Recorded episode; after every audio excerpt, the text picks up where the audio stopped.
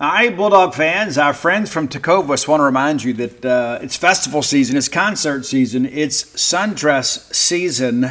Yes, it is.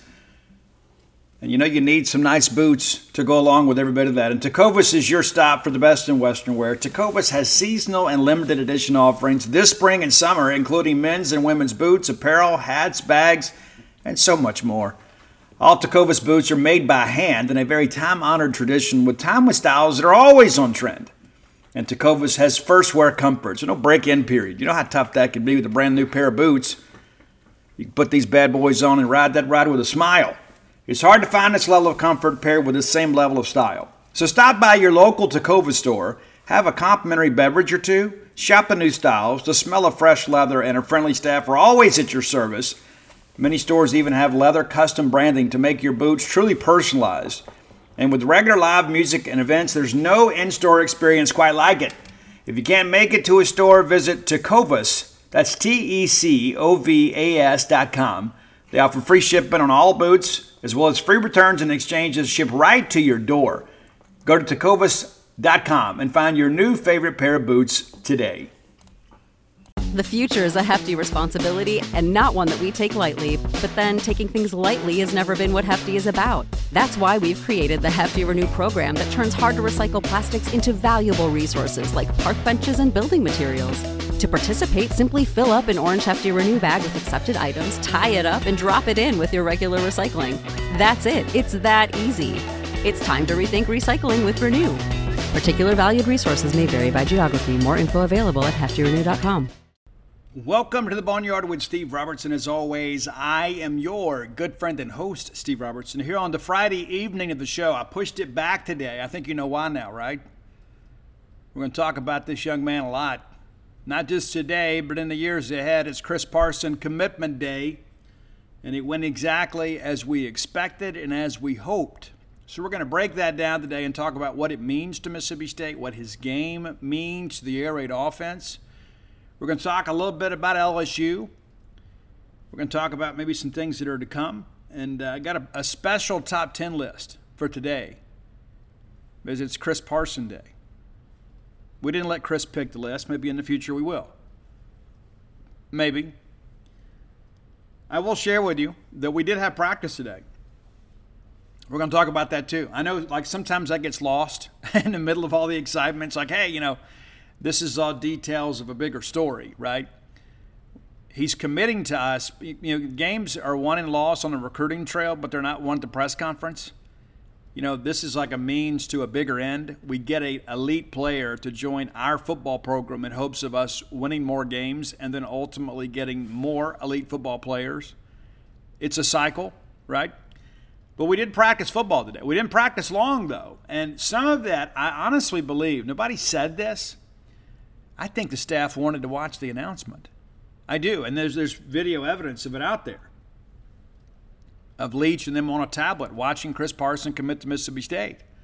I don't suspect it was a surprise to anybody, but if you watch that video, and if you didn't, you can watch it over at our website, genespage.com, part of the 247 Sports Network. You can go see us. Uh, Steve Wiltfong and uh, Wilt really did a good job for us on this. Uh, you know, Paul Jones uh, kind of worked behind the scenes to kind of make some arrangements here. We reached out to Steve and set this whole thing up that we could announce it live on the 247 Sports platform. I think we cut practice short for that. Now, it's not just for that, okay? I think, you know, number one, six straight days of camp. You get a day off yesterday. Tomorrow afternoon is the first fall scrimmage. Probably want to give guys a chance to kind of get their legs under them. And I thought we were a little bit sluggish a little bit today, but we'll talk about that a little bit later in the show. But uh, it's been a good week for the defense. I'll, I will say that. It's been a good week for the defense. And that's not to say that the offense has been misfiring. I think defense making plays. Like this defense a lot. So, hey, if you hadn't done so, let me encourage you get out and go see Bulldog Burger Company. Get out and go check them out. If you haven't been recently, you need to go. Of course, they've updated the menu just a little bit, added some things. Many of you are just maybe getting back to town. Maybe some of you students that have been out, maybe working internships or perhaps doing summer jobs or just kind of, you know, being kids for a while. Now you're back in town. Go by and check them out. They got that new patio area here in Starkville, place you can sit outside and even bring your dog. and eat outside with your dog. I'd be careful what you gave him because some of these burgers are a little bit involved, shall we say. You know, maybe your dog's got a cast iron stomach. I don't know. And maybe you do. But Bulldog Burger Company is the best place to go get a restaurant quality hamburger in this part of the country. Go by and check them out today. Have the spring rolls as your appetizer. I encourage you, as always, go make sure that you get those spring rolls because we need the world to be a more beautiful place. And it's in writing, they make you better looking. Have a great restaurant quality burger. My favorites tend to shift. You know how it is. Like if you've had the same thing for a while, like, you know, I hadn't had this in a while. Like right now, I'm thinking the next time I go in, I'm having a freshman 15, which was the second burger that I had. I had the Bulldog initially, which is just a good straight ahead rock and roll hamburger, right? I was like, you know what, this is outstanding. Said, but next time, I'm going to try something maybe a little more exotic. I encourage you to do the same. Three great locations to choose from University Drive here in Star Vegas, Gloster Street there in Tupelo, and the newest one, Lake Harbor Drive in the Ridge and Flowood area. You Go by and check them out today. Get that chocolate shake to go. You'll be glad you did. All right. All right, so uh, Royce texted me like in the middle of as I'm recording. You know, I'm already thinking I got to get this thing done so I can go get something to eat. And I had a friend of mine say, "Hey, we're talking about them being somewhat finicky with food, and they're talking about how they have their ribs. And now I'm thinking I should go get some ribs somewhere." You know how that works, right? I haven't eaten much today. And what's funny about that too, uh, I don't, I don't want to spend any time on this because I know you guys want to talk football, but um, you know what's weird to me? It's like the mistakes that some people made. I'm not going to get here and have this big uh, rant about fast food service. I appreciate those who show up for work every day, and I understand that mistakes are part of the human condition. I, I get it. Had a really bad experience at a fast food restaurant in town earlier this week. So I went to uh, another place. I'm not going to mention the names because I don't want, they don't pay for advertising, right? And I also don't want to be seen kind of running somebody else down. Uh, but the reality, I went to that somewhere else and uh, got what I wanted. It was fine.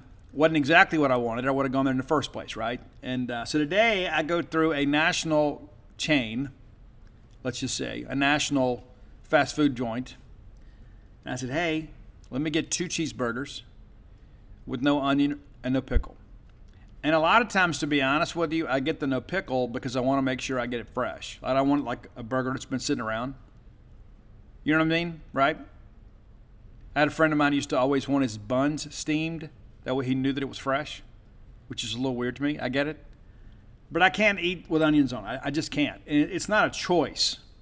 And, and I laugh at these people like, I can't believe you don't like onions. I'm, well, I can't believe you don't like Motley Crue right? There's a reason that we have vanilla shakes and chocolate shakes. Everybody has a preference, and that's okay. Doesn't mean one's right or wrong. I don't like onions. I didn't wake up one day and say, you know what? I think I'm done with onions. I think I'm done. It's never really gotten me anywhere, you know, having these onions. So I think I'm done. I, it wasn't a conscious decision. I don't like them. And I don't, well, you can take them off. And I shouldn't, number one, I shouldn't have to take them off. I'm the customer. I order no onions and even if I take them off, there is still the, that evil stench. There is still the juice of those onions on the bun, and I can't eat it. It makes me want to vomit. But I go order two. I said, let me get two cheeseburgers, no onion on pickle on the way to practice. I got my oil change, all that good stuff. So I got a trip tomorrow. And so I get my two burgers. One has no onions and no pickle. The other has both. How do you mess that up? I mean, I can understand both of them being right or both of them being wrong. But I saw the girl slip myself. So, how do you make one incorrect and one correct? Again, if that's the biggest problem we have today, it's been a great day, and it has been a great day for Mississippi State. So, let's talk about Chris Parson. I don't know if he likes onions or not. I suspect he doesn't. I would suspect he doesn't like onions because I think Chris is probably cool. I don't know if you know this too, and you can check me on this. I, I think people that put onions in potato salad probably are, are like psychotic. I, I really do. Why would you put onions in potato salad? It ruins the dish. So if you ever have me over and you say, Steve, we got some great potato salad here. Well, I'll decide if it's great depending on what the ingredients are. Do you have onions in there? I might get up and leave. I might, I might walk off in a huff. I don't like onions, and you can't force them on me. You can't make me like them. But anyway, let's talk about Chris Parson. Enough about onions. Chris Parson, an outstanding commitment to Mississippi State. We've talked about him extensively on the show. We're going to talk about him a little bit more today. Now, the highest rated commitment in the Bulldog class of 2023 and a drawing card in many respects. Chris is a very high profile recruit. Now, it's important to understand, too, a lot of this makes sense in hindsight, right? Chris Parson, his mother is from Starkville. His grandparents live, I think, five minutes away from campus. His dad graduated from Mississippi State. He had a Chad Bumphis jersey as a kid. He has grown up watching Mississippi State games, but to his credit, you know, he kind of went his own way. He was a Florida State fan, and listen, Florida State's had some great teams, not not recently, but some great teams in his lifetime. He was a Florida State fan, but he was very familiar with Mississippi State. So a lot of connections. Matter of fact, Paul Jones wrote an article about all the connections between Chris, his family, and Mississippi State. So it makes sense that he would have a real comfort level here. I love this get. I absolutely love Chris Parson committing to Mississippi State.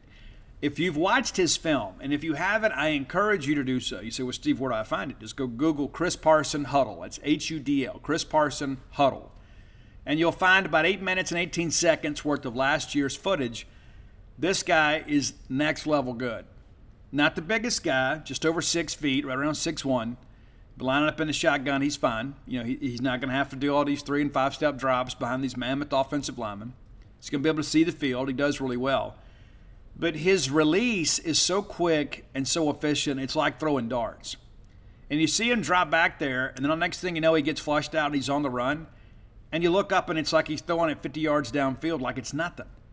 The arm strength is there, the mobility is there, and that's the thing that I think makes this so dynamic for Mississippi State. A lot of people have been very critical of Mike Leach and say, well, you know, Mike's stubborn and set in his ways and not going to do this, not going to change that. Mike has went out and recruited a more athletic quarterback three consecutive classes. Chris Parson, perhaps the most athletic of those quarterbacks.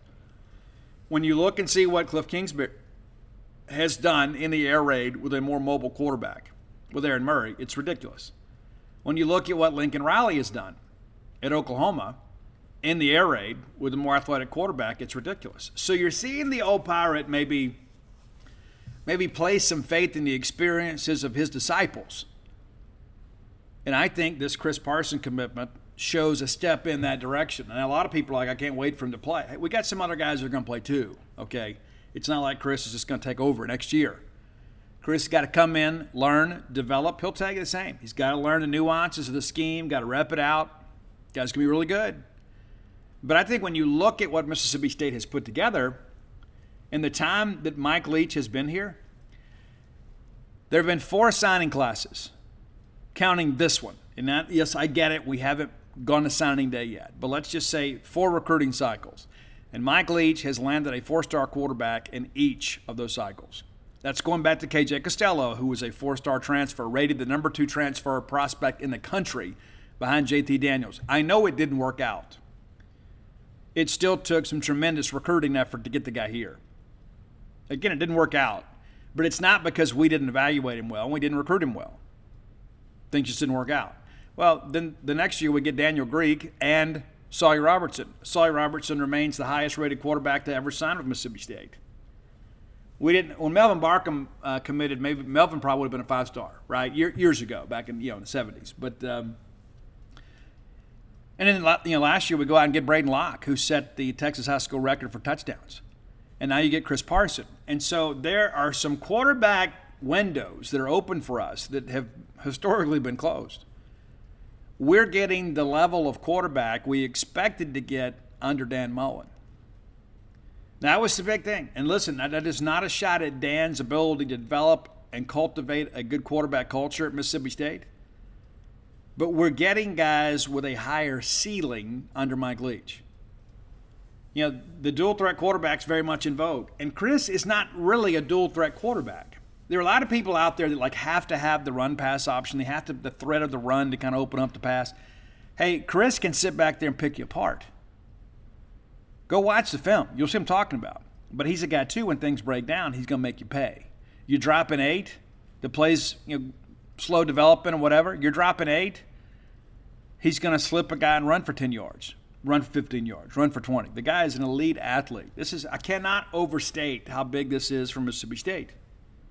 So let's get a little deeper into the Chris Parson profile. I don't know that all of his offers are on here, but even if they're not, got a pretty substantial list here to, to kind of look at, you know. And, and I, that's the thing that I always says, you know, I, have always been a guy that's like, hey, I, I, trust the coaches, and I do. I try. That's not to say that I won't ever second guess. We've taken some guys in the last few years that uh, I go back and watch their film, and I'm like, I don't know, you know. And more times than not, they have not proven me wrong. But all that said, so a couple dozen offers here. I'll, I'll run through the highlights. I won't read them all. But of course, Mississippi State and Florida State. He was a Florida State commitment and was committed to them forever and even took an official visit back in June. That did not alleviate his concerns about them wanting to take two quarterbacks. And it's ironically now Florida State has zero quarterback commitments. SMU was also a finalist. Arkansas offered Cal, Indiana, Iowa, Kansas, Kentucky, Louisville, Miami, Oregon State, Syracuse, TCU was also a finalist. Uh, Tennessee, Vanderbilt, and Virginia Tech. So the final four Mississippi State, Virginia Tech, SMU, TCU. I did a little due diligence yesterday, reached out to a couple people, and everybody was here, and it was Mississippi State. And here's the thing that I have learned about that, and I've been doing this a long time, since 1997. A long time. The thing that I have learned is like when somebody else in the media that covers another school shows a little bit of confidence, it always makes me think, what, what is it I don't know? Why are they so confident? You know, a lot of times it's been on the Ole Miss side of things, and that, that hadn't always proven to be, you know, hard and fast rule. But, you know, like when Yancy Porter, and I know a lot of you guys don't like him, but, um, you know, when Yancy's got really, really confident about an in-state kid, it always concerned me. It always did. Not not to suggest there's like any malfeasance or anything, and, and, and records will show that at times there were but it always makes you question yourself. What is it I've overlooked? Who do I need to talk to? I want to make sure we get this right. And so when we get close to a decision, I reach out and I call people or I'll text people in the industry and say, hey, here's what, what are you hearing? Everybody within the last 72 hours that I have had contact with all said it was going to be Mississippi State. Either they felt that strongly or they had heard directly that it was going to be Mississippi State. And so I went to bed last night thinking, hey, I'm going to write my story tomorrow. We'll have it ready and, and, give Paul Jones a lot of credit. Paul had already done an advanced interview with the kid. So we were kind of playing with house money a little bit. But all that said, when you get down to the day of the announcement, you're just kind of ready to get it done. I will say, I think the video of that announcement, and I'm so glad that we did it at 247 Sports. I mean, again, tip of the cap tip of the cap in a major way to Steve Wiltfong for taking the time and, and really doing a professional deal there for us. But uh, when Parson made his announcement, the crowd absolutely erupts, and it's a packed gymnasium, and they absolutely just kind of jump all over that. And he starts clapping his hands and he starts yelling out, "Let's go!" And I got chills. I got. I went back and watched it a second, third time. Got chills again. I'm talking about it now. I'm getting chills to see a young man be that excited to join our program. You know, and that's not to say that most of them aren't, but to have a recruit of this significance, a guy that can be a drawing card for the rest of this class, be that excited. A Chris Parson, in no way acts like Mississippi State was his second choice. I, I think there was a plan and it worked out probably the way that it was supposed to work out, right? I think that's the reality of it. I think in his heart, maybe he felt like he wanted to go to Florida State, and then all of a sudden some things changed. And I'm not going to say anything negative about those guys. I don't think they handled it well. But I think in the end, he was supposed to be here. He was supposed to be at Mississippi State. And I think when you see the smiles on his family's faces, because they're all there in the video, he's got his brother and his sister sitting behind him and his parents on either side of him. And when the crowd explodes, there are these very genuine, and very organic smiles that pop up that just simply cannot be faked. Simply cannot be. There was joy on that stage, there was jubilation in that arena. It's our future quarterback announced. I'm going to Mississippi State. Outstanding development for this class. Why are so many dogs suffering from health issues? Actress Katherine Heigl, who's helped save over 16,000 dogs through her personal foundation, says they're seeing more issues than ever with dogs' joints, odors, and their health than ever before. After doing a ton of research, she feels there's one place we can all look to improve our dog's health their food. What she's discovered is that many dog foods are made in a way that can actually create toxins that could possibly be wrecking our dog's health. And that's true for many of the premium brands as well. Fortunately, she's found that just by adding a few special superfoods to her dog's food, she saw huge transformations in their health. She's made a 20 minute video explaining step by step how any of us can do the same thing to see incredible changes in their dog's health. I've got five dogs. I do. I love them. I spend most of my time with them. In fact, Mojo, my mama blue Heeler, has helped me write six and a half books now. I want her to be as healthy and happy as possible. So if you feel like you do about your dogs the same way I do, let me encourage you to go to badlandsfood.com forward slash boneyard and watch Katherine's video right now.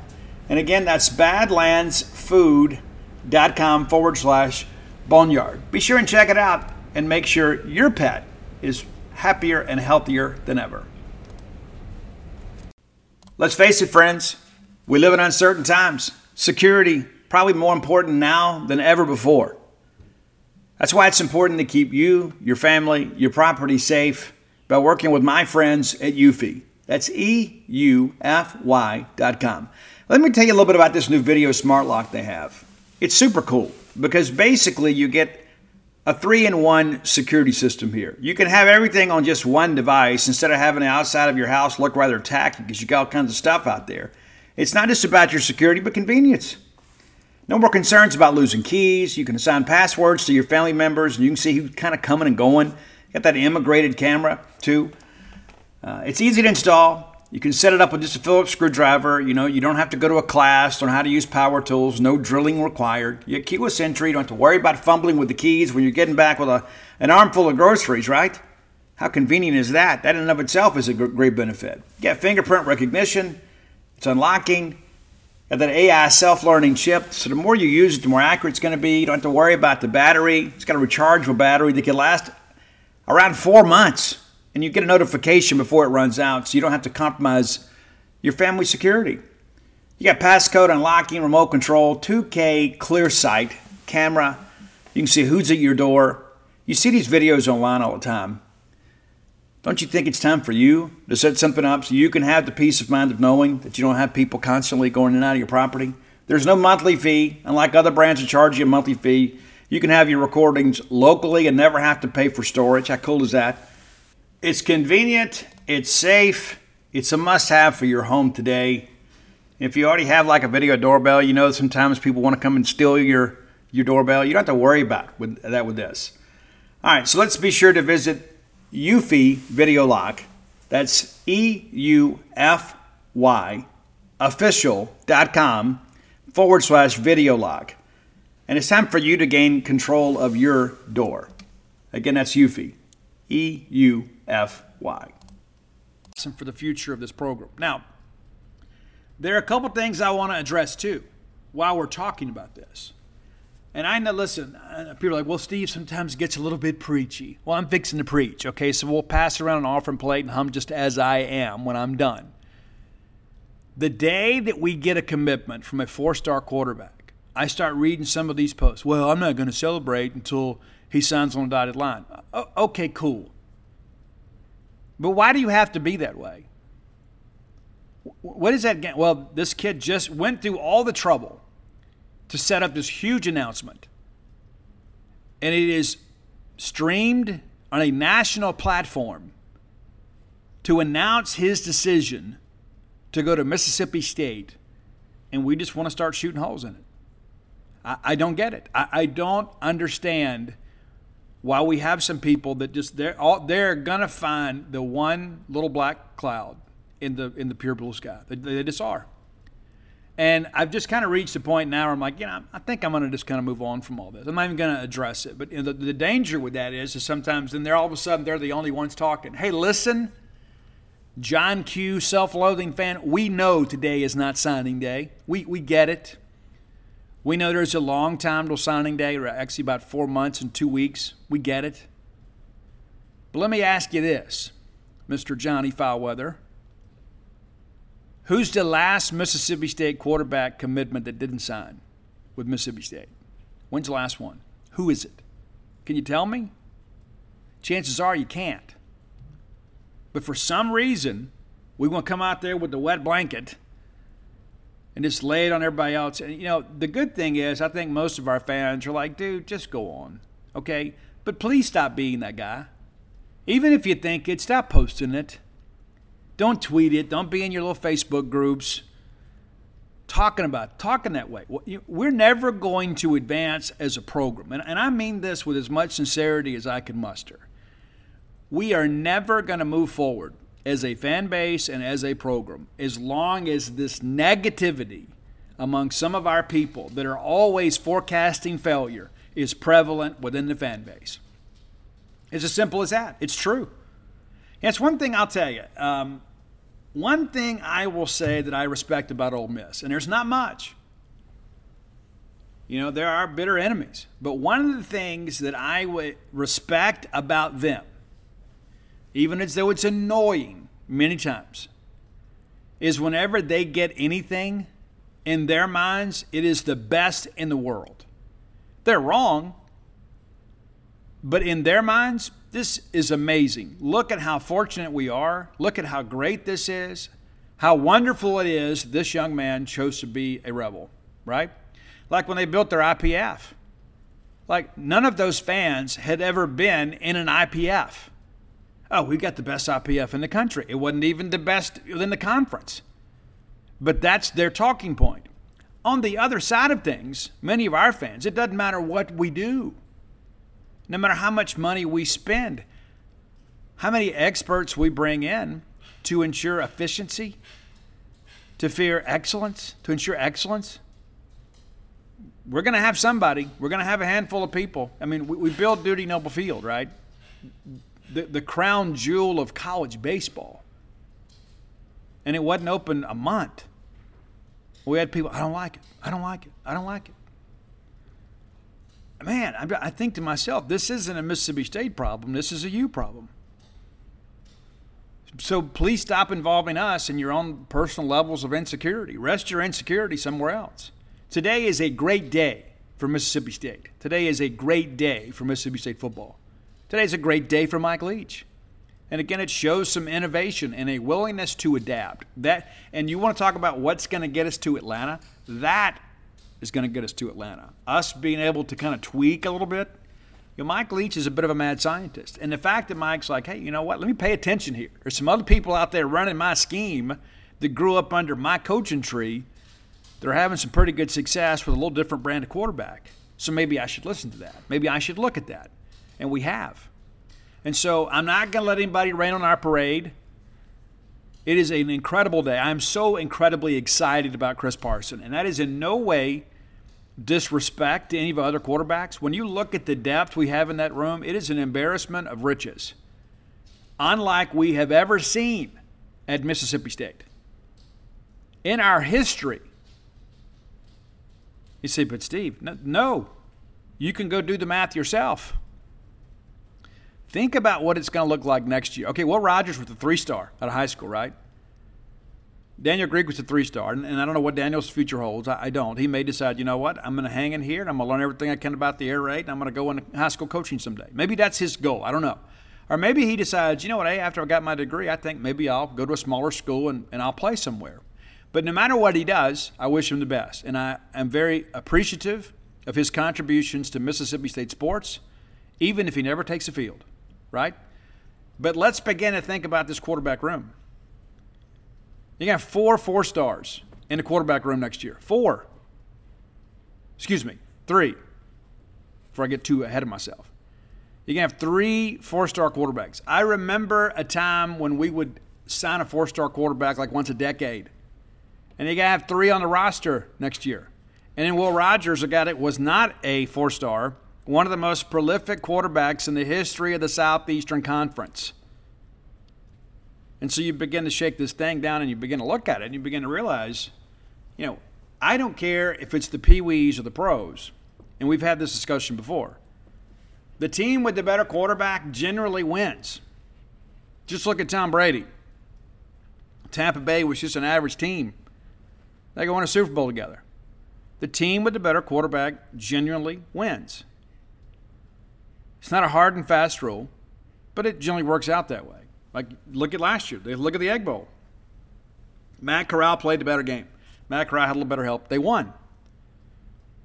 And I know it stings Will Rogers. I know it does. I know it's something that motivates him every single day that we've lost two Egg Bowls during his tenure. That's something you got to live with, right? But you got a chance to get two more, maybe more. But the reality of it is, is we are seeing the evolution of the quarterback room unlike anything else we've ever had. And as you get the greater quarterbacks, you start getting the better receivers. And we talk about how deep this receiver room is now, and, and there's some guys in there that are dudes now. Don't get me wrong. But when you start signing the Sawyer Robertsons, the Braedyn Lockes, and the Chris Parson of the world, it shows a signal that, hey, you know what? I believe in what Mississippi State is doing. Why don't you come and join me? So, wide receiver recruiting's gone pretty well. But I believe that we're going to see some doors open up for Mississippi State that maybe haven't. You know, for years we couldn't get a wide receiver. I mean, we just simply couldn't get one. You know, we'd have to go out and, you know, I go back to that group we had, you know, with Chad Bumphis and Arceto Clark and Chris Smith, and that was one of the better recruiting classes we had had at receiver, and they were all in-state, mm, outside of Bumphis for the most part, developmental guys. And Chris and Chad will tell you, he had a lot of learning to do himself, but you know, Chad was a guy that was you know very explosive athlete early in his career. Matter of fact, if you, if you recall, through the first pass of the Dan Mullen era, trying to get it out there to O'Neal Wilder. But I remember thinking how great that wide receiver class was. And if we're honest with ourselves, it was really good. It wasn't great, was really good. Well, now I believe we can start taking some steps towards great. When you go back and you think, I remember when uh, Tim Brewster was here, and he goes out and he signs Donald Gray as a sign and play guy, and he, hire, he go gets De'Runnya Wilson. God rest his soul. And neither of those guys were highly recruited, but we believed in our evaluation. And we kind of got those developmental guys, and they came in here and did a great job for us. And there were some guys that wanted to come play with Dak. I mean, you look at Fred Ross. I mean, you know, Fred's a guy that obviously had some family ties here, but, uh, you know, the direction of the program is really what kind of sold him, right? That's why it's so important to go win some games this year. Because all of a sudden you've got evidence, and then you say, hey, you know what? Mississippi State's turned in the right direction, and look at the guys they're bringing in. Look at the recruiting class they're putting together. People are like, oh, but Steve, we're only ranked 35 in the country. You know what? I don't even care. I believe in my own evaluations. I've been watching SEC players up close and watching film.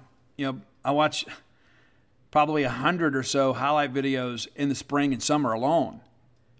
Not that I'm some college football expert, but I know an SEC player when I see one. And I know there's some under recruited areas within this state. I remember Kaleb Eulls. I remember Chris Wilson told me if Kaleb Eulls lived in Dallas, Fort Worth, or Atlanta, he'd had 50 offers. Well, he didn't. He went to Yazoo County, Mississippi.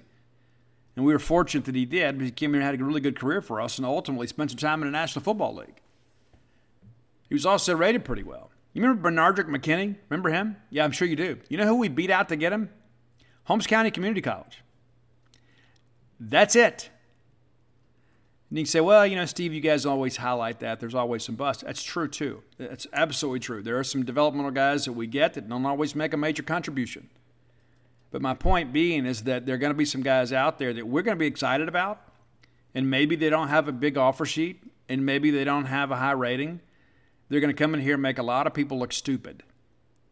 Yeah, I go back to that recruiting class that we had. I can't remember what year it was, but uh, it was the year we had Preston Smith, and I think I think it was the last year we had two stars because I finally convinced uh, our friends when we were Scout.com. When ultimately everybody kind of followed our lead, I said, "There's no reason that an SEC school should ever have a two-star unless he's a kicker."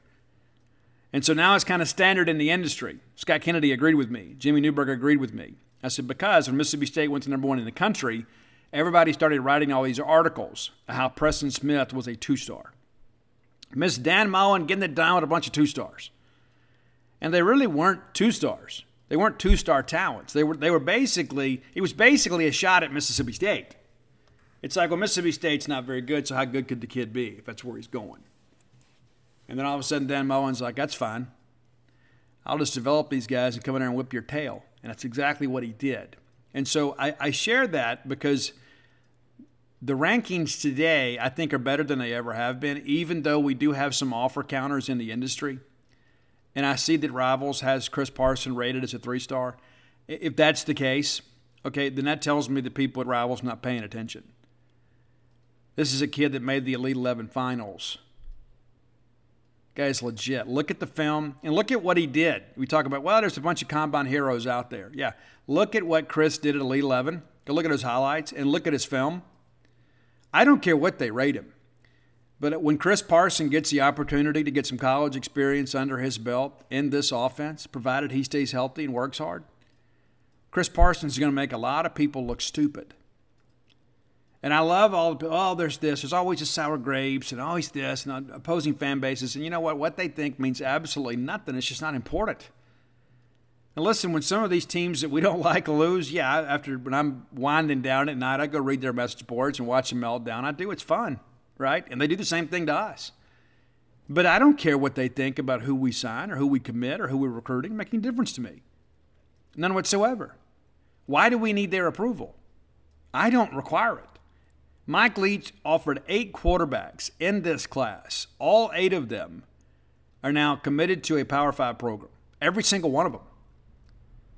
So we're clearly evaluating the right kids because the guys that Mike Leach wants, America wants. And the fact that we got a guy like this is huge for all of us. So celebrate tonight, Bulldogs. All right, time for today's top 10 list. And it's going to be interesting. Roy came up with the idea right? And I think Roy's proud of himself. Since it's Chris Parson Day, he said, hey, let's do a Chris Parson themed top 10. And you think, well, Steve, how can you do that? I'll explain.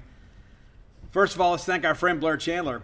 Blair uh, is the longtime sponsor of the top 10 list and uh, a good friend of mine, a good friend of yours.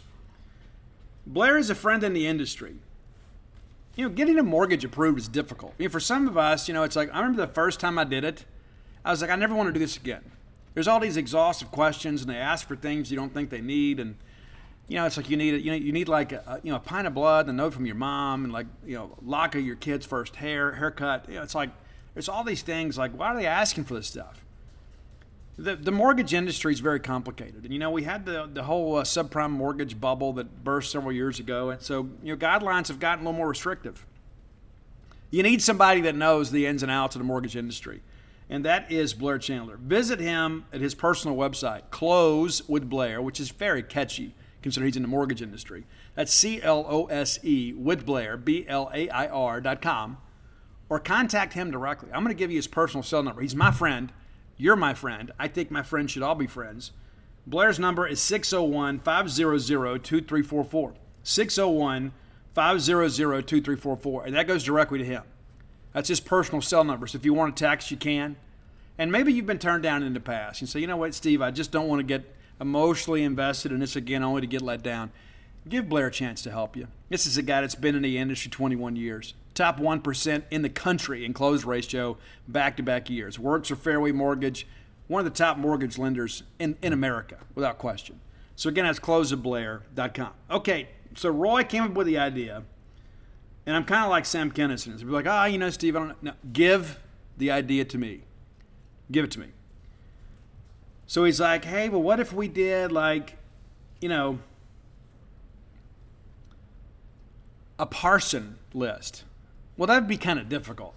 So we're going to do our favorite Chris's. Now, I have a lot of favorite Chris's. I have not worked on my official Chris rankings in a long time. Maybe you have. I like Chris Farley right? Amazing. I'm very grateful to Christopher Columbus. There's a lot of musicians named Chris, and I'm excited about too. Chris Brown didn't make my list. And I know that Chris Brown has had some issues, and, and I, I, get it, you know, and I, I'm kind of amazed, to be honest with you, in this cancel culture in which we live, that uh, people hadn't really come at Chris Brown a little more than they have. Had some domestic issues, but the guy's in, in, incredibly talented. And then, of course, there's Chris Rock, who is amazing. The guy has been like one of the most celebrated comedians of my life, my entire life, right? And I'll always know him as Pookie. Like, won't you? Those of you that know New Jack City. So I like a lot of Chris's. You know, there, there was that show, everybody hates Chris or whatever. I don't hate a lot of Chris's. Now, Chris Elliott and Coldplay will probably never make a list of mine. I don't like Coldplay. Maybe you do, and that's okay. I don't like them. Kind of like onions. They are the onions of modern alternative rock music. I didn't choose not to like them. I just don't like them. But here are 10 Chris's that I really like. Now, some of these I had to kind of bend and twist a little bit, but we're celebrating Chris Parson Day with a top 10 list of musical Chris's. Okay? Now, number 10, and I moved this a couple of these back on the list because the singer's not a Chris. But we're celebrating Chris Fehn from Slipknot, who is one of the percussionists in Slipknot, been with them a long time. We're going back to the beginning. We're going Slipknot's Psychosocial. Psychosocial. You know it. Many of you know it from that viral video. The, the, the kid that kind of looked like a nerd gets up at the talent show and he's playing Psychosocial and he's like singing. It's incredible, man. I love it. I love that kid. All right, number nine. This again is a little bit of a stretch. But Peter Criss, I love Peter Criss. He was my second favorite member of Kiss when I was a kid. Space Ace was number one. Gene Simmons scared me a little bit, and while I enjoyed Kiss, I was a little bit late to the uh, the Gene Simmons train because you know he was you know breathing fire and spitting blood. I thought maybe maybe there really is something to this Knights and Satan service thing, right? Um, but Peter Criss, I loved Peter Criss. I still love Peter Criss. Um, but we're going to go with the Kiss classic Deuce, right? You know your man is working hard. He's worth the deuce. All right, number eight, and this is another one. Now this this has a Chris singer, and this band has actually been on a top ten list before. But it's Chris Motionless, and I I know that's a stage name, and I don't care. I love this band, Motionless in White. Probably one of their best singles is Reincarnate. I think you'll dig it. It is more of a modern industrial sound, so it's not the classic rock of Kiss. This is going to be a pretty diverse list. And speaking of diversity, here we go. Number seven, going back to the 1970s. We couldn't put a list of great Chris's together without including Christopher Cross. So, Christopher Cross, we're going to go ride like the wind, Chris. That's for you too, Chris Parson. Let's roll. Let's get it done. Christopher Cross, Ride Like the Wind. And Chris Cross, you know, of course, he was supposed to play, he was the featured act at Numanium, if you know Seinfeld, supposedly. He was booked for the Millennium Party. I don't know if he ever showed. But Christopher Cross had a string of hits in the 70s. The guy was an incredible musician. Number six, and many of you don't know Chris Jericho the way that I know. I've met Chris Jericho. Maybe you have. Maybe you haven't. I have met Chris Jericho at a Fozzy show. Really nice guy. Even signed an autograph for my kid that I brought home that we had framed for him. He was the AEW champ. They were out with Fozzy I dig Fozzy. Now, my buddy Sam Denton was kind of into Fozzy a little more than I was, and he was telling me all these deep tracks. Oh, this is a great song. So by the time I got there to the Fozzy show, I was like, man, they got to play all these songs. Pull up set list, sure enough, they did. But we're going to go with Judas. Judas from Fozzy is number six on your list. Number five, I got to work in a little country. And how could we have a list about musical Chris's without mentioning Chris Stapleton? Love Chris Stapleton. And I'll be honest with you, I learned about Chris kind of the old fashioned way. I, I, was out shooting pool one night and a song came on. I'm like, well, who is this? So I whip out my phone. Hey, Siri, who sings this song? It turns out it was Chris Stapleton. The song was Parachute. I was hooked from that point forward. And I love Chris Stapleton. He is a true outlaw country guy and an incredible guitar player. There were a lot of people, and I'm going to hurt some feelings, and that's okay because I'm going to tell the truth right here there were a lot of people in old school country that couldn't play guitar. It's true. They could play the same two or three chord progressions, and that was basically it. And then they covered it up and had somebody play the steel guitar because they couldn't play guitar. Chris Stapleton can shred. Now, he's not Yngwie Malmsteen, but that guy is an incredible guitar player. And I love watching the videos, like when you guys go to the Brandon Amphitheater. One day I'm going to go watch Chris Stapleton play too. I love Chris's music. But we went with uh, Broken Halos, uh, and we'll, we'll give that to our friends at Florida State. Number five, Chris Stapleton, Broken Halos. All right, number four, I had to kind of bend and twist a little bit here too. And I will be seeing these this band uh, in November at the Landers Center, opening up for Judas Priest the best show I have ever seen in my life, without question, and I have seen a ton of them, was Queen's Queensryche and Suicidal Tendencies in Jackson. Many of you were there with me. We didn't know each other then, but we shared a moment, and I think everybody would agree that Queen's Queensryche show was unlike anything I'd ever seen. I'm going to see him again, different singer. I'm a little worried about that, but Chris DeGarmo is one of my favorite guitar players, as is Michael Wilton. I love the dual lead that Queen's Queensryche has done so successfully for many years. But I'm not going to go with Operation Mindcrime. Even I'm going to tell you this: if you're ever traveling, you just want something cool to listen to. Maybe you maybe you know a few of the singles. Put on that Operation Mindcrime album. Just put on hit play because it is a concept album. There's a story, and the music matches. There's so much stuff that goes through. It is phenomenal. I listen to it all the time. I probably listen to the album in its entirety at least once a month it still holds up. And a lot of it's because of the axe work of, uh, of Michael Wilton and Chris DeGarmo. So we're going to go with um, Empire from Queensryche. Empire. And that's, you know, this is when uh, Geoff kind of grew his hair out a little bit. So, all right, number three, you may disagree. One of my favorite Chris's is Chris Daughtry. He is my favorite all time American Idol contestant. I used to watch that show every year. I thought it was wonderful. Watch it with my kids. And everybody loved Chris. Everybody did. I couldn't. I thought this guy's got a chance to make it. We none of us could wait. Back in the MySpace days, for Daughtry to release the first single, and they did. And it's like every page you went to on your MySpace friends list, everybody had this as their song. And it's it's not over from Chris Daughtry's band Daughtry's. That's number three on the list. Shout out to Chris. Number two, I, I love this band from the very first note. The very first time that I heard the song Jealous Again, I was like, this is unlike anything my generation has ever seen. And remember, I grew up in the 80s. And, you know, we were getting beat to death by hairspray and things like that. And thrash music was coming along. And all of a sudden, just out of nowhere, the Black Crowes, they just dropped right in. Like they'd been there all along with an old school vibe, with new school attitude. And I loved them and it's a shame I didn't get to see him last time because you never know when Chris and Rich are going to get mad at each other and stop touring together. But I want to go with twice as hard. You know, Chris Parson committed twice.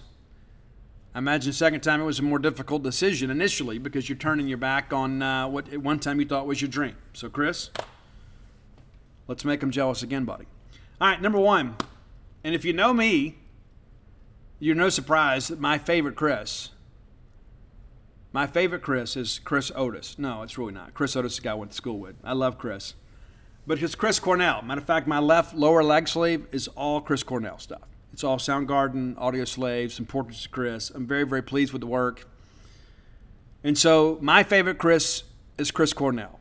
And so we're going to honor all these Chris's as we celebrate Chris Parson today. Our Soundgarden song today is Outshined.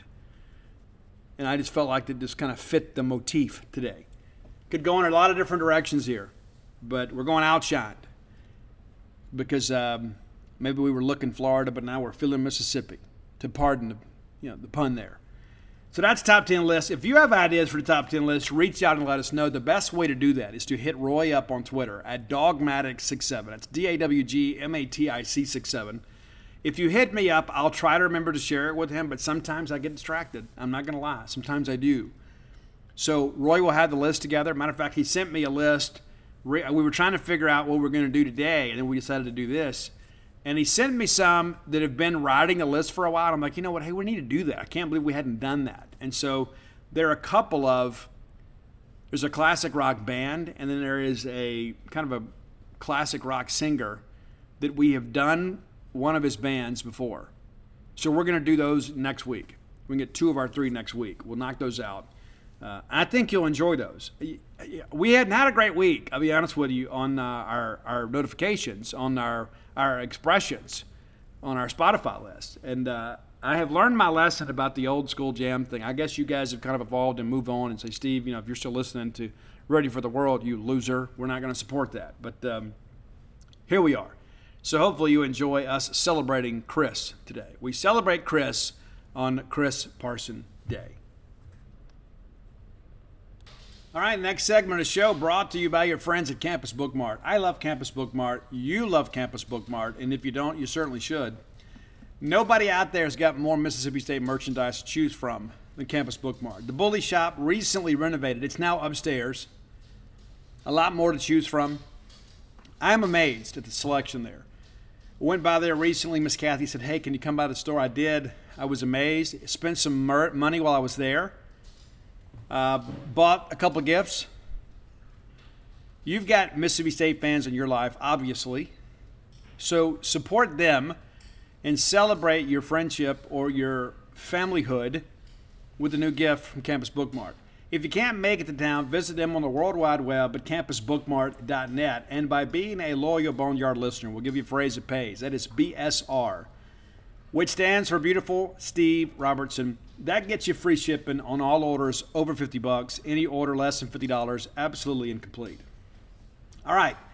We did have practice today, and it was rather abbreviated. And again, I think it's because we wanted to kind of get our legs under us a little bit as uh, as we got in and kind of got involved with things. Tomorrow, the first fall scrimmage. Now, a couple guys still in yellow jerseys. We're going to be smart with that. Randy Charlton's one of them. I guess is going to be a big part of things for us. Uh, in a yellow jersey today. JP Purvis has been in yellow a little bit this week. Uh, earlier this week, we had five guys, I guess, either in the pit or in yellow jerseys. That that's getting better. So thus far, and again, knock on wood, if you, if there's some around you, so far state's been healthy, and that's going to be key for us. We have some depth, but we don't want to have to test that depth we like our frontline players to be able to play. I mean, I remember last year. I mean, when when JD Jordan Davis went down in the in the fall scrimmage, you know, it's just one of those things, man. It's just one of it just blows me away. It's like you know, here's a guy in the prime of his life, and this is freak injury, and he's done for the year. Uh, he's back. I believe he's been able to kind of trust the injury a little bit more. And uh, I won't be there tomorrow, but we will have full coverage over at genespage.com. Dave Murray, Paul Jones, I think Robbie will be there. So we'll have some observations. We'll have uh, you know some comments about the scrimmage once it's over, and you'll be able to, to kind of see all that uh, tomorrow on genespage.com. So today though was a little different. I didn't think we appeared to be quite as focused, and I think Mike Leach saw that as well. We did some up downs. Jason Washington said earlier this week, we're going to lead the country in up downs. And so when guys don't do what they're supposed to do, they got to do up down. So Leach got the entire team together. He got out in the center, and the entire team circled up and did up downs. And he spoke with some bass in his voice by getting focused and getting ready to go and stop wasting time in practice. And I thought we were a little bit sharper after that. There were some up downs later too, but not team wide. But uh, Mike is an old school coach, and he believes in accountability. A lot of people see him up there at the podium and they think, oh, you know, he's kind of like that lovable favorite uncle. And he is in many respects. But he, is a, he very much believes in holding people to a standard. And if we're not getting the level of play we want in practice, Mike's going to stop practice. There was a time last year he started to practice over. You know, we're out there, we're just kind of going through the motions. See, I tell you what, let's just start it over. How about that? I respect it. I did think Will Rogers looked good today. I think Will's having a really, really good camp. And as I've mentioned the leadership piece with you guys too, but you know, to me, Will simply looks to be more confident. He knows what he's doing. He's got a couple years in the system now. People forget. You know, two years ago, we're going through fall camp, right, which was delayed because of the COVID quarantine. Will Rogers won the number two job as a true freshman. Now, some of that, of course, is because Will Rogers was kind of handpicked by Mike Leach. Even though he signed with Joe Moorhead, Leach recruited him to Washington State. Obviously, hey, the Gardner Minshew uh, uh, gamble paid off in a huge way. So let's go back down there. Let's go get that. Let's go get the guy that is playing for the guy that helped develop Gardner Minshew at Brandon High School and Wyatt Rogers. And so you go get that guy, then Mike obviously inherits him. And I remember the very first time that I met Will Rogers, I thought this, this kid's never coming here. It's just not going to happen. Grew up in an Ole Miss family, grew up uh, cheering for the Rebels against us in the Egg Bowl. But I tell you this, I give Will a lot of credit. He handled the recruiting process in a very mature manner. And I remember talking uh, to Joe, you know, after signing day. I said, Joe, I'm not going to lie to you. There were some times I really wondered, you know, especially with Ole Miss making a coaching change, because I thought Will probably fit what Lane Kiffin wanted to do very well. I knew Matt Corral did. You know, people forget Matt Corral nearly transferred. You know, uh, John Rice Plumlee fit what uh, Rich Rod wanted to do, and I thought, well, you know what? Lane Kiffin's going to have more of a pass first scheme. They may come after Will Rogers, and because of the fact that uh, he's got some connections to that program historically, we might be in trouble. Joe told me he never doubted it. He said, "Man, the family was just so solid, and not just solid in the commitment, but solid as people, where their word meant something." And so Joe goes and gets him, and who knew? And I don't, to be honest with you, I don't know that Will was the perfect fit for the Joe scheme you know, because there is the running component in the scheme. I think Will was a perfect fit for the air raid. But Will's having a good camp. And one of the reasons Will's having such a good camp is because you've got some receivers around him that know what they're doing. You know, two years ago, many of our receivers were seeing zone coverage for the first time in their playing careers. We've just touched about that on the show before, too. You know, when Dan Mullen was here, and to a certain extent Joe Moorhead, you had to stop the run. You had to focus the run, especially with your safety. So you would walk guys up and you would you know, basically dare Mississippi State to throw it. And kind of going back to that wide receiver recruiting, you know, we had recruited some solid wide receivers. We didn't have a lot of game breakers. And so not only did they not know how to handle zone coverage, they had never really seen it. And now all of a sudden, it's like we, have taught them how to uncover and to find green grass, to throw people open we're doing that with some great consistency. I don't think we're going to see a lot of man coverage this year. I do think one of the things that can help us with that is if everybody's going to drop eight, we can we can gash them a little more with the running game. I've been really impressed with the running backs. We talked about Simeon Price earlier.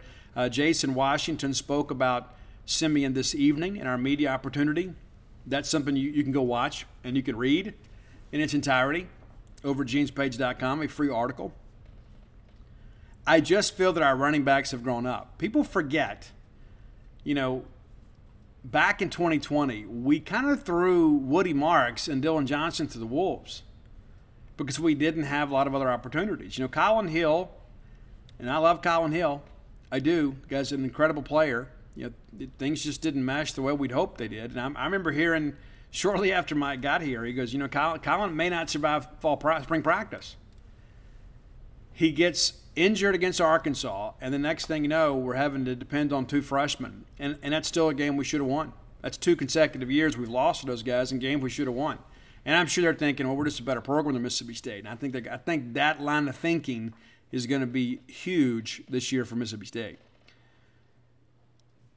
The next thing you know, Cowan opts out after the Kentucky game. And so you got two true freshmen, and Woody Marks as a freshman could not make anybody miss in space. Woody Marks could not run through that first tackle. Last year, you saw a much more physical presence from Woody Marks. You see him now.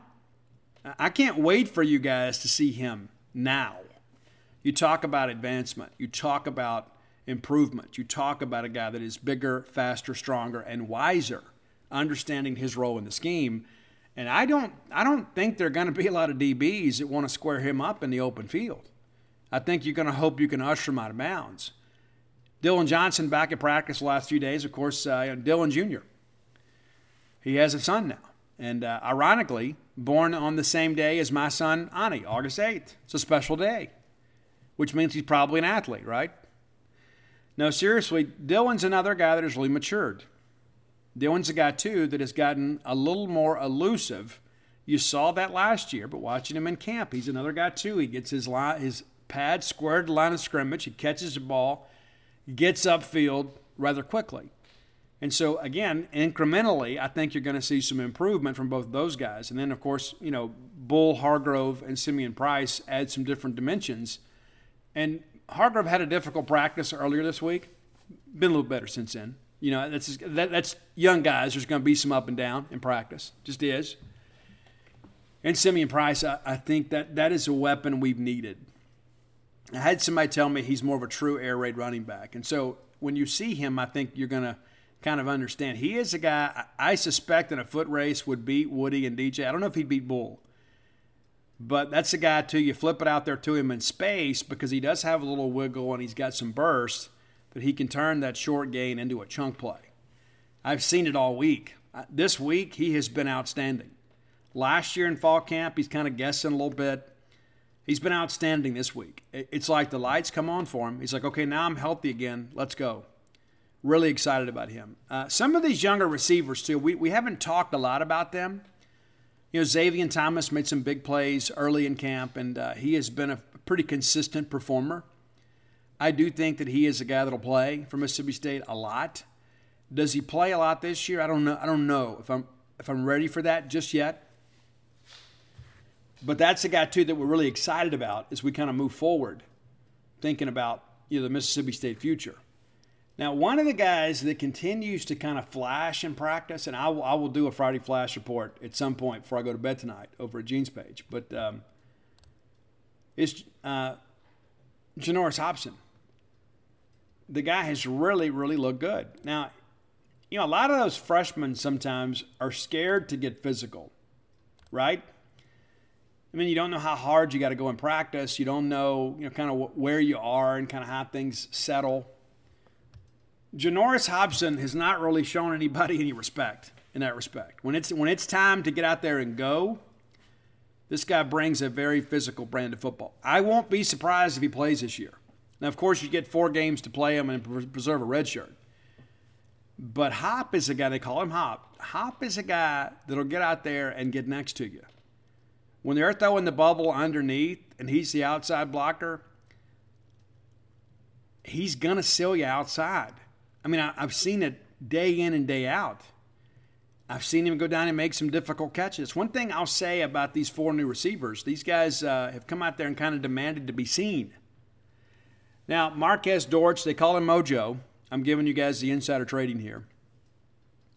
Supposedly documented as the fastest player on our team. Needs to get in the weight room, get a little bit stronger, but the guy is very, very explosive. Now you remember this whole thing with State and Ole Miss. You know, he, he committed. He was supposed to be MJ Daniels, and he wanted to go together. And so he commits to Ole Miss, and then State stays on him, and we get him. And there was the rub about, hey, we think he's a DB, and then our folks thought he was a receiver. After watching him in practice for a few days, I think he could play either one. I think his heart is in wide receiver, and I love seeing him get the ball in the jet sweep. I mean, that guy comes in motion, they give it to him. It's like as soon as you get that block – when the tackle blocks down, it's like as soon as he sees it, he just explodes.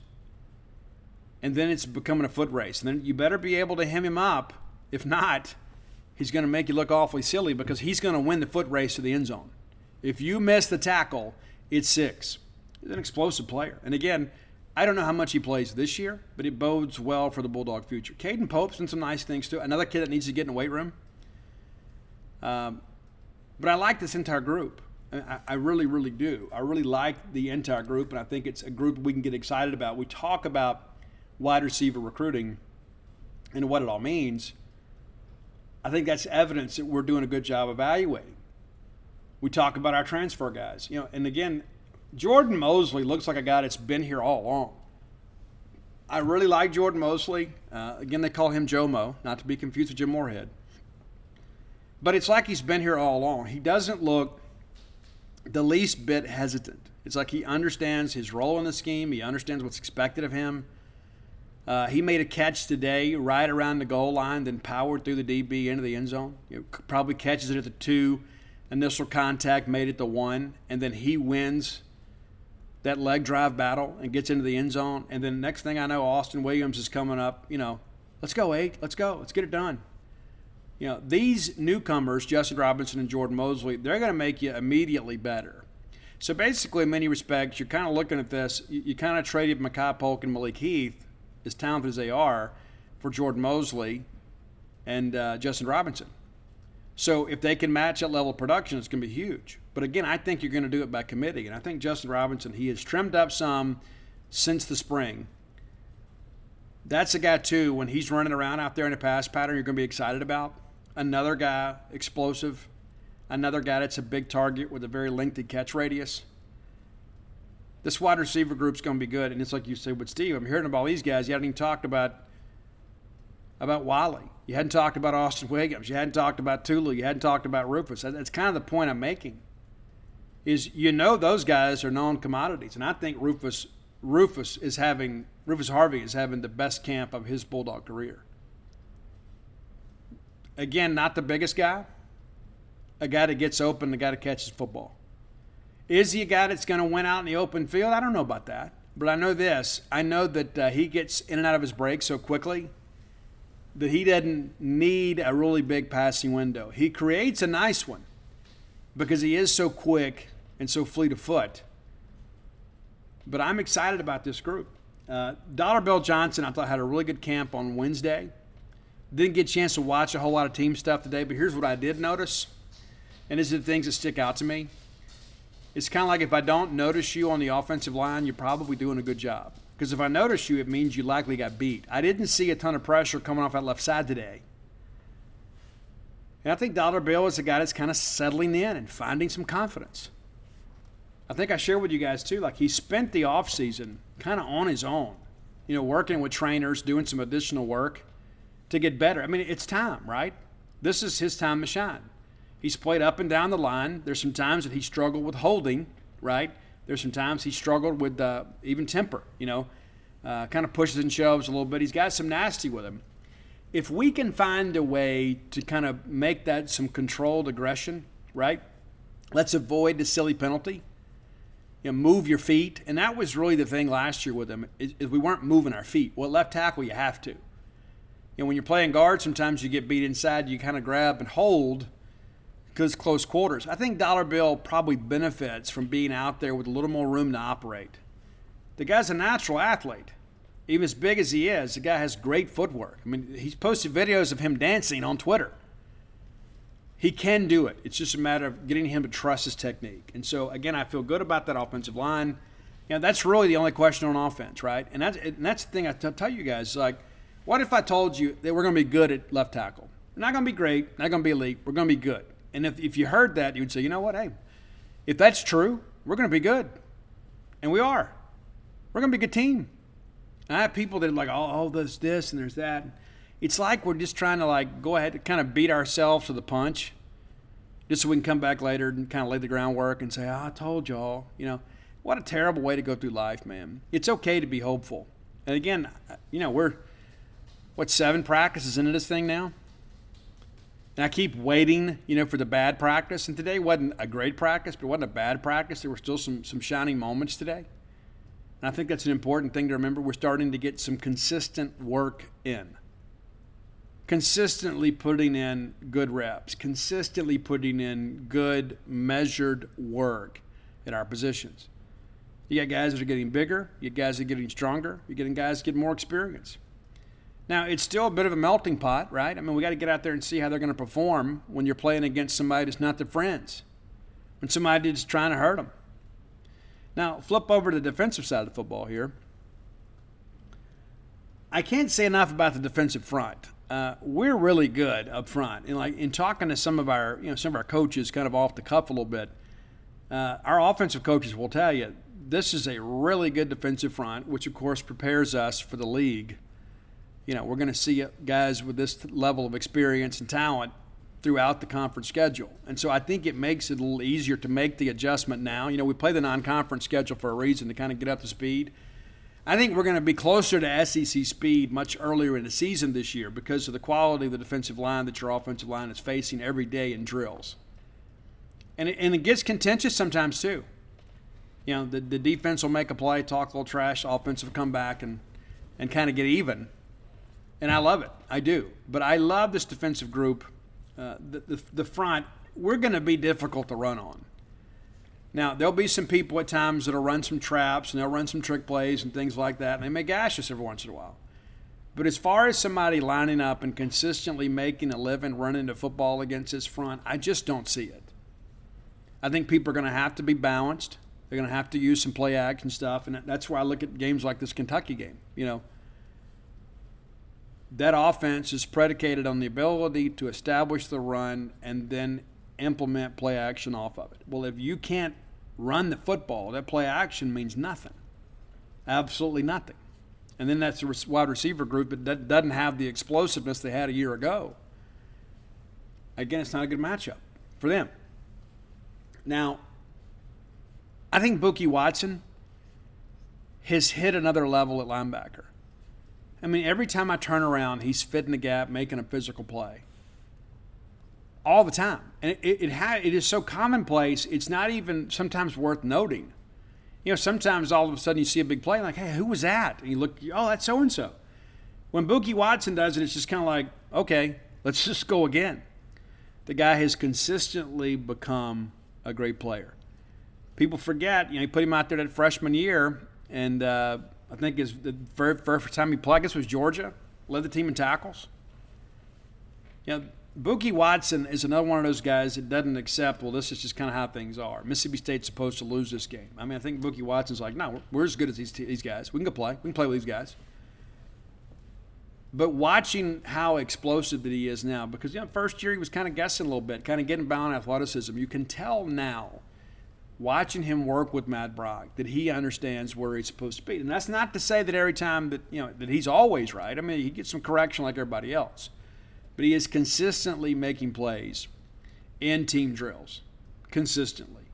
I don't think I've heard yet of him him getting yelled at for being out of position, where he's overrun a play, where he didn't read his key I don't think I've heard that yet. Now, granted, there's a lot going on out there. Don't get me wrong. There's, it's, it's not like we're all just sitting there watching the same practice field. You got multiple practice fields, and then they kind of cut one of them into two sides, and there's you know, so you got to kind of move around to see all this. But Bookie Watson's always getting caught doing the right thing. You know, Jet still being Jet. You know, I, I feel really good about this first team linebacker group. And again, I think Deshaun Page kind of getting back and kind of getting acclimated. That's going to be big for us too still a little bit worried about depth. A little bit. A little bit worried about depth there. Now, I've told you guys too about how, how impressed I am with Jackie Matthews. This is another guy too that I think he is one of the fastest guys on defense and playing safety you kind of have to be, but he also has the ball skills to go with it. Every time the ball approaches, he engages and either breaks it up, picks it off. That's really, really good. And it was kind of an unheralded announcement. You know, when we got him from West Virginia, people were like, okay, yay, okay, West Virginia.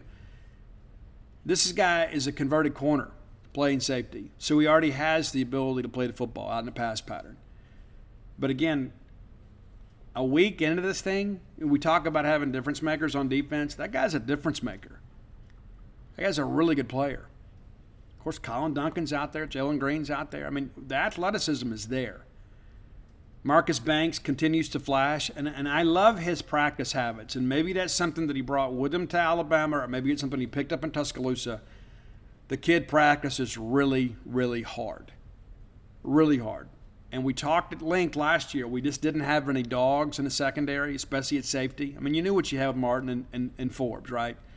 But we didn't have those guys that really made people think twice about crossing the face of the safety. We didn't have people that would make you pay that if your ball placement was a little bit sloppy, throwing down the field that we could make you play. We just didn't have the ball skills.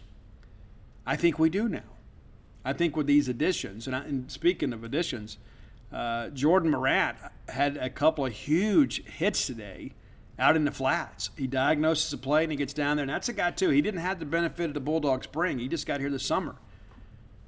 But now he's starting to flash a little bit, and that that's encouraging too. It, it tells me number one, not only do we do a good job recruiting, we did a good job evaluating to fit a team need. There's a lot of people out there. Oh, they go get a bunch of transfers, and it's like, okay, well then we'll kind of make a football team uh, out of these guys. You know, we already had a football roster together. We had a couple needs. We, we met most of them. We, we would love to have had another offensive tackle, right? I mean, we'd been able to get like a seasoned offensive tackle. That'd have been great. That's probably the only like glaring thing, you look back, we did get Stephen Lasoya, who was kind of slid inside and played some at guard and center, and he's doing okay. He is, but we'd like to have been able to get another starter, a tackle, to kind of shake some things out. We didn't. But we have hit, I believe, we have hit on these receivers and these defensive backs. And that's the thing. We had this discussion yesterday. Somebody's like, oh, we did this. We did, you know, uh, we missed on this. Let, let's not forget about all the things we did right. You go get Justin Robinson, you get Jordan Mosley. Guys that are very, very loud in practice. You got Jackie Matthews. You got Marcus Banks. You got Jordan Morant. Those, those guys were all four star players. I mean, those are things I think sometimes we get we dwell so much on maybe the issues that maybe we didn't do as well as we'd like, and we forget about the things we did really well on.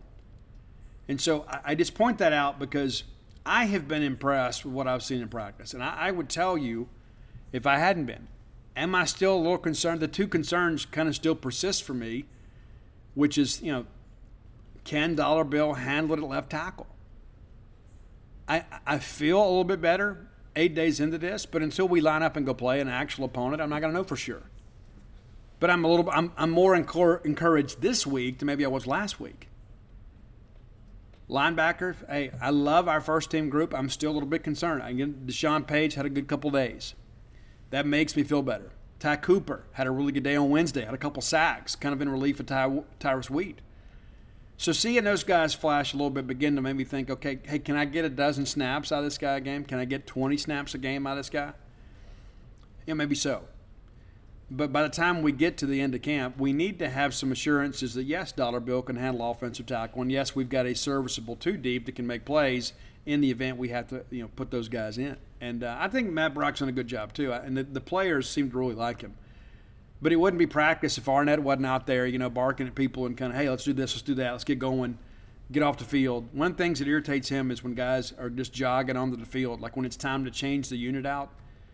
You know what I'm saying? Like, okay, this group has gotten their their period in. He doesn't like people to jog on the field. He wants you to take the field ready to play.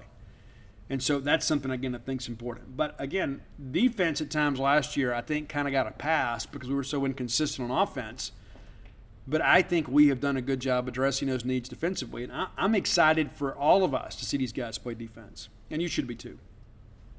All right, time for the final segment of the show brought to you by our friends at Portico. I've told you guys before, if I was moving to Starkville now, I would move to Portico. I'd love to be that close to campus. And it's not too close to campus where you can't have a little privacy. It's 1.1 miles away from campus, tucked away off of 82. Excuse me, you turn off 82 on a 12 you take that first right. You've always wondered where that road leads. What well, leads to Portico. You take that right on Pat Station Road, go through the four-way stop. Boom, there's Portico. Your new neighbors are already there enjoying life, already doing it. Phase one completely sold out. Phase two under construction and for sale. And there's also some other lots too that maybe you're thinking, hey, I, have got to have certain things so you can have a say in the building plans and the lot. A lot of options for you now. Let, let me encourage you. Call my friend Brooks Bryan. I, I love Brooks. Great dude, man. And uh, Brooks, part of a great group, bringing this wonderful residential development to Starkville to make it a better place to live. 601 416 8075. 601 416 8075. And the thing I think about too is even if you're not a huge sports fan, like if you work at the university, what better way to be that close? 1.1 miles away. Outstanding. Make Portico your next move. All right, time for another SEC West and Mississippi State opponent preview. It's LSU. You know, we're going alphabetically here, if I can continue to remember my ABCs. Uh, we're doing LSU today. And so, of course, a coaching change. You know, Ed Orgeron's gone. Nobody's really shocked by that. But he's done. And uh, a lot of crazy stories have come out about Ed since then. But, you know, Ed and him uh, win that final game and get bowl eligible. And uh, him and his girlfriend head down to the Gulf Coast and say, you know what, I'm done with all this. I, I, I won't be surprised if he doesn't like resurface like for some TV because Ed's an entertaining guy, really is. But uh, he got a nice chunk of change to leave. A lot of money being spent in the post COVID era on some of these buyouts. But uh, let's take a quick look back at last year they open up and lose on the road at UCLA. And I think that's when everybody realized, you know what, LSU was in trouble. They are in trouble. and UCLA absolutely picked that secondary apart. They played McNeese the next week and went 34 to 7, but it was still a tussle until basically LSU's athleticism took over in the second half. I think people forget that. It was not, you know, it ends up being a 34 7 game. I think LSU fans were expecting to go in and beat them 65 0.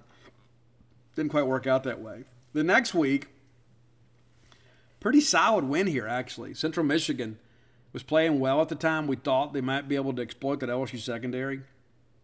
They just couldn't stop LSU. 49 21 win uh, for the Tigers. And then they come to Mississippi State with a 3 and 1 record. Excuse me, 2 and 1 record. And we were optimistic about the game. And of course, they're, you know, again, our self loathing fans that are scared of their shadow. Oh, man, Ed Orgeron said he'd been working on Mississippi State all year. Okay, great. Still got to go play the game. And this is a game, in hindsight, I think we all agree we should have won this game. We didn't. We lose 28 25. But I think we played them well enough that we felt like, you know what, it's not going to sap our confidence. But I will say this we had to make kind of a, a, a, hurried run in the fourth quarter to make this game as close as it was. There was some separation in this game, much of it through our own ineptitude. You remember we kind of climbed back in the game, and then Rodney Gross gets that leaping penalty that was completely ridiculous. We're back in the game, and then they get a first down and go right down and score. And basically, that was a difference in the game. You say well, never comes down to one play. In reality, if we just don't leap right there, we get the ball back. We had all the momentum and we're getting the ball back. It's probably a different ball game. But instead, we make a stupid penalty, give them a first down, they go down and score and push ahead two scores. And you know, we were behind the eight ball at that point. Had to make that hurried comeback in the fourth quarter to make it look decent. We just couldn't finish.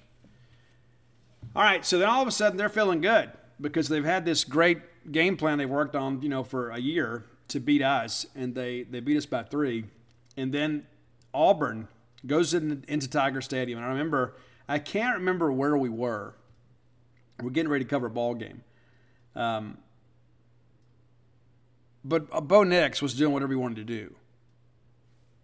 I mean, absolutely just slicing those guys up. I mean, Auburn wins that game 24 19, and, and uh, at the time it seemed like a really significant victory. You're thinking, you know what, Auburn's for real. They didn't prove to be. All right, the next week they go to Kentucky, and I thought LSU would maybe bounce back a little bit, you know, because they, they, they've got a good running game. They should have some athletes in the secondary. And Kentucky absolutely shoved them 42 to 21. I think, in hindsight, this may have been the best Kentucky played all year. Honest to goodness. Will Levis was great. And was, LSU always think about linebackers. It's just it's incredible to me to think that LSU defensively would give up 42 points to a team like Kentucky that's not necessarily an explosive offense. All right, the next week, just when it seems all is lost, and the Tigers are three and three, they host Florida, and this is when the wheels really came off for Florida. LSU runs for a school record in this game. Absolutely just beat them up. It was a very entertaining game if you didn't have a rooting interest, right? I mean, I was at Campus Book Mart watching this game with Stan the Man uh, during the book signing. And every time you looked up, somebody else is in the end zone. It was a, a phenomenal game. And these last two years, the LSU Florida game has been outstanding. This one is one that I'm sure the Florida fans are still going to be, you know, smarting about for a while. All right, so they get that dub. Now they're four and three. They go to Vaught-Hemingway, and I picked LSU to win this game. I thought, okay, LSU with their running game and Ole Miss's anemic run defense, that this should work out. It didn't. I'll give Ole Miss some credit. The LSU had some juice and some momentum. Ole Miss protects the home turf. Was actually a pretty good ball game. Ole Miss puts them away late, but LSU, you know, again, offensively, it just kind of disappeared. They get the week off, and then you think, okay, all is lost here. They're four and four. There's all this discussion, of course, about Ed Orgeron's future. They go to Bryant Denny and nearly beat the Crimson Tide. You, mean, you talk about, you know, you know, Heckle and Hyde type, Heckle, Jekyll and Hyde type deal, 20 to 14, and LSU played hard. It's like they didn't play well defensively against Florida. They didn't play well defensively against Ole Miss, but somehow they go to Bryant Denny Stadium. I don't know what they did during the bye week, but they were born again hard down the stretch. They lose Arkansas 16 13 in overtime, a game they should have won. We talk about you know Arkansas. in many respects. Hey, you win the close ball games because the woulda, shoulda, couldas will get you nowhere in life. But LSU, defensively, again, plays really good. The next week, they play UL Monroe, rested some guys, and nearly cost them. They win 27 14. Not that the Warhawks were a real challenge, but you know defensively, LSU pretty good in this ball game. And then they beat A and M, and remember, that's become such a wild game at the end of the year. This remember they had the Big Seven overtime game, whatever it was a few years ago. Absolutely ridiculous. A and M wins because of a blown call. 27-24, and Ed Orgeron, you know, leaves with his hands held high. They have reached bowl eligibility. They were four and six with two games to play. They win the last two, and then they go play Kansas State in the uh, Texas Bowl with basically nothing. They had a bunch of guys opt out.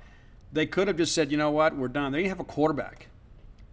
And they took a guy that was a, a quarterback in high school, and they built an offense around him. And I give those kids credit for representing themselves and fa- their families and their program and the pride of that program, despite the fact that they were outgunned. And Kansas State ran all over them. They went 42 to 20.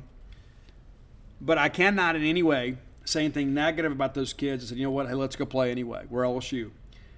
Kind of like our situation, too. We had a bunch of kids out with COVID and injury, wouldn't play the game, we got beat. But you should never just say, hey, well, we're not going to play because we might lose. And I respect those kids. I do. And I respect, there are a lot of other people that canceled games because you know, of pride or ego or whatever. That just wasn't the case for LSU. And I commend them for it. All right, let's take a quick look at kind of what LSU's got coming back. Of course, a big change, uh, some change in offensive philosophy too. But LSU's always had athletes.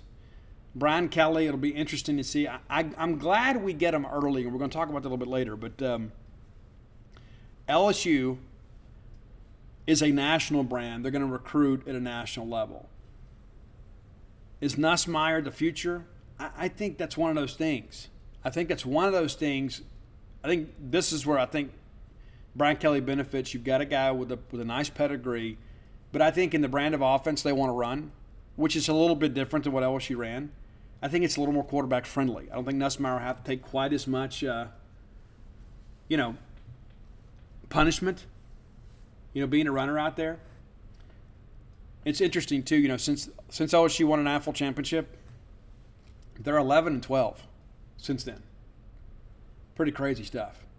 All right, so there's a lot going on, right, with this team. Uh, Myles Brennan is still there. Does he win the job? Does Nussmeier win the job? Uh, Jayden Daniels, of course, some competition in the room.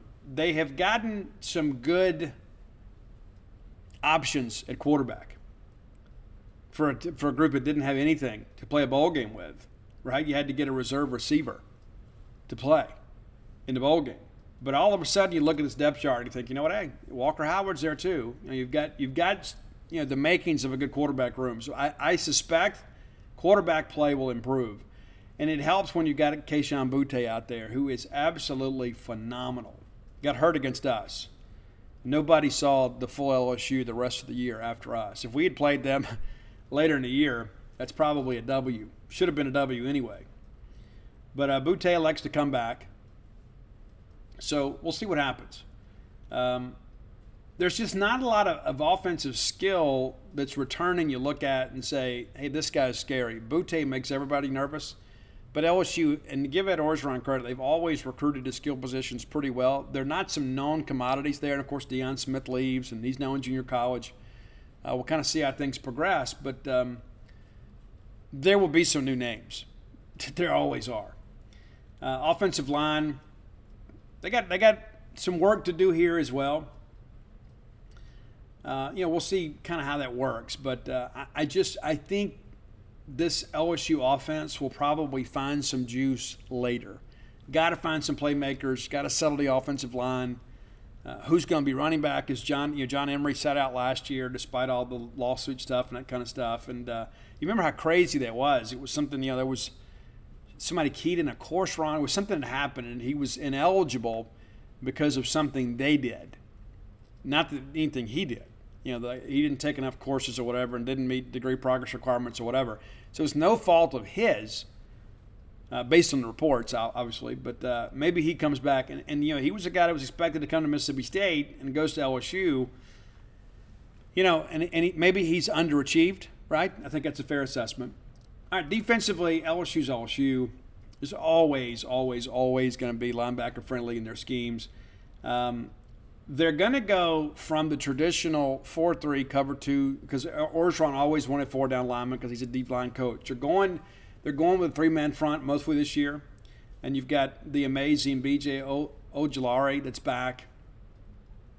Ali Gaye came back, which was kind of unexpected. And then, uh, you know, these linebackers are going to be good. They just, they just are. They always seem to be. Of course, Mike Jones, who, yeah, Mike Jones is back. The secondary may be a little bit dicey, but like Mississippi State, LSU had to go out there and work the portal a little bit hard. You know, of course, Derek Stingley's gone, and uh, they went out and got Greg Brooks Jr. from Arkansas and Joe Foucha, and Joe Foucha has killed us. Greg Brooks had a pick six against us too. I'm not a huge Greg Brooks fan. I know a lot of other people are, but they have worked this portal hard, and could there be some communication issues when you play a team like Mississippi State? And again, we, this is why I'm glad we get them early. I remember Sylvester Croom liked to play them first just to get it over with. But uh, I think our best chance to beat them is early. Now, let's run through the schedule in the final moments we have together uh, before we get out of here. They open up in New Orleans against Florida State. I think that's going to be awfully interesting. That's a Sunday game, so we'll be able to watch that, watch our game, and then come home and enjoy that. It's Labor Day weekend, too. How much fun that is. And so that's a Florida State game. Who knows? This is two teams with a lot of question marks, but that could be a launching pad for somebody and then a stumbling block for the next one. The next week, they play the Southern Jaguars. And it's good to see them play the crosstown team. Like kind of how I feel about us playing Jackson State and Alcorn. If you're going to spend that money to pay a FCS school, do it to an in-state school and it benefits your state. So they'll probably be able to rest some guys before they play us, right? So, Mississippi State in Tiger Stadium, week number three. I'm going to go with LSU winning the Florida State game and winning Southern. I think both State and LSU will be 2 0 going into that game. Now, they lose to Florida State, who knows? But I think they're 2 0 going in. And again, I don't know that they're going to have the, the secondary communication stuff down yet. And so I think we'll be able to go out there and really kind of get after them a little bit. And so I think it's a competitive game. That said, I think we lose. Um, I, I, would love to win this game. It would be huge, kind of set up the rest of the schedule really well for us. But we have taken some really good teams down to Tiger Stadium and come on with a loss. The main thing we have to do is get to the half within a score we can't let that 91,000 crowd kind of take over the ball game. All right, the next week they play New Mexico, uh, and so that's a W. Then they go to Jordan Hare, which is you know, I never know, but you begin to look at this and you think, okay, let's say they get through Florida State and Mississippi State, these guys could be sitting five and zero, oh, heading into the bulk of the schedule in October. Can we win? Yes. Will we win? I don't know. Can LSU win at Auburn? I would say probably so. I think that Auburn team is going to be um, is going to struggle this year. And then LSU plays Tennessee in Baton Rouge. I got Tennessee winning this thing. I think offensively there's going to be too much for LSU. And then LSU goes to Florida. I got the Gators winning that game too. So all of a sudden you you know you've got this great start. You've got the you know the midseason malaise, and then they welcome Ole Miss into Baton Rouge, but prior to the bye week. I think LSU can win that game. I, I do. I think Ole Miss. This is, is going to kind of start the second half swoon for them. I think Ole Miss gets off to a great start, and if they don't, they're in really big trouble because the second half of that schedule is loaded. After LSU beats Ole Miss, they got the bye week. They play Alabama in Tiger Stadium. That's a loss, but I, I suspect they'll play well. And then they got to go to, to, to Arkansas, and that's interesting too, right? What does that defense do against KJ Jefferson? They should have won the game last year. They didn't, but now you got to go on the road. And Razorback Stadium is a fun place to play.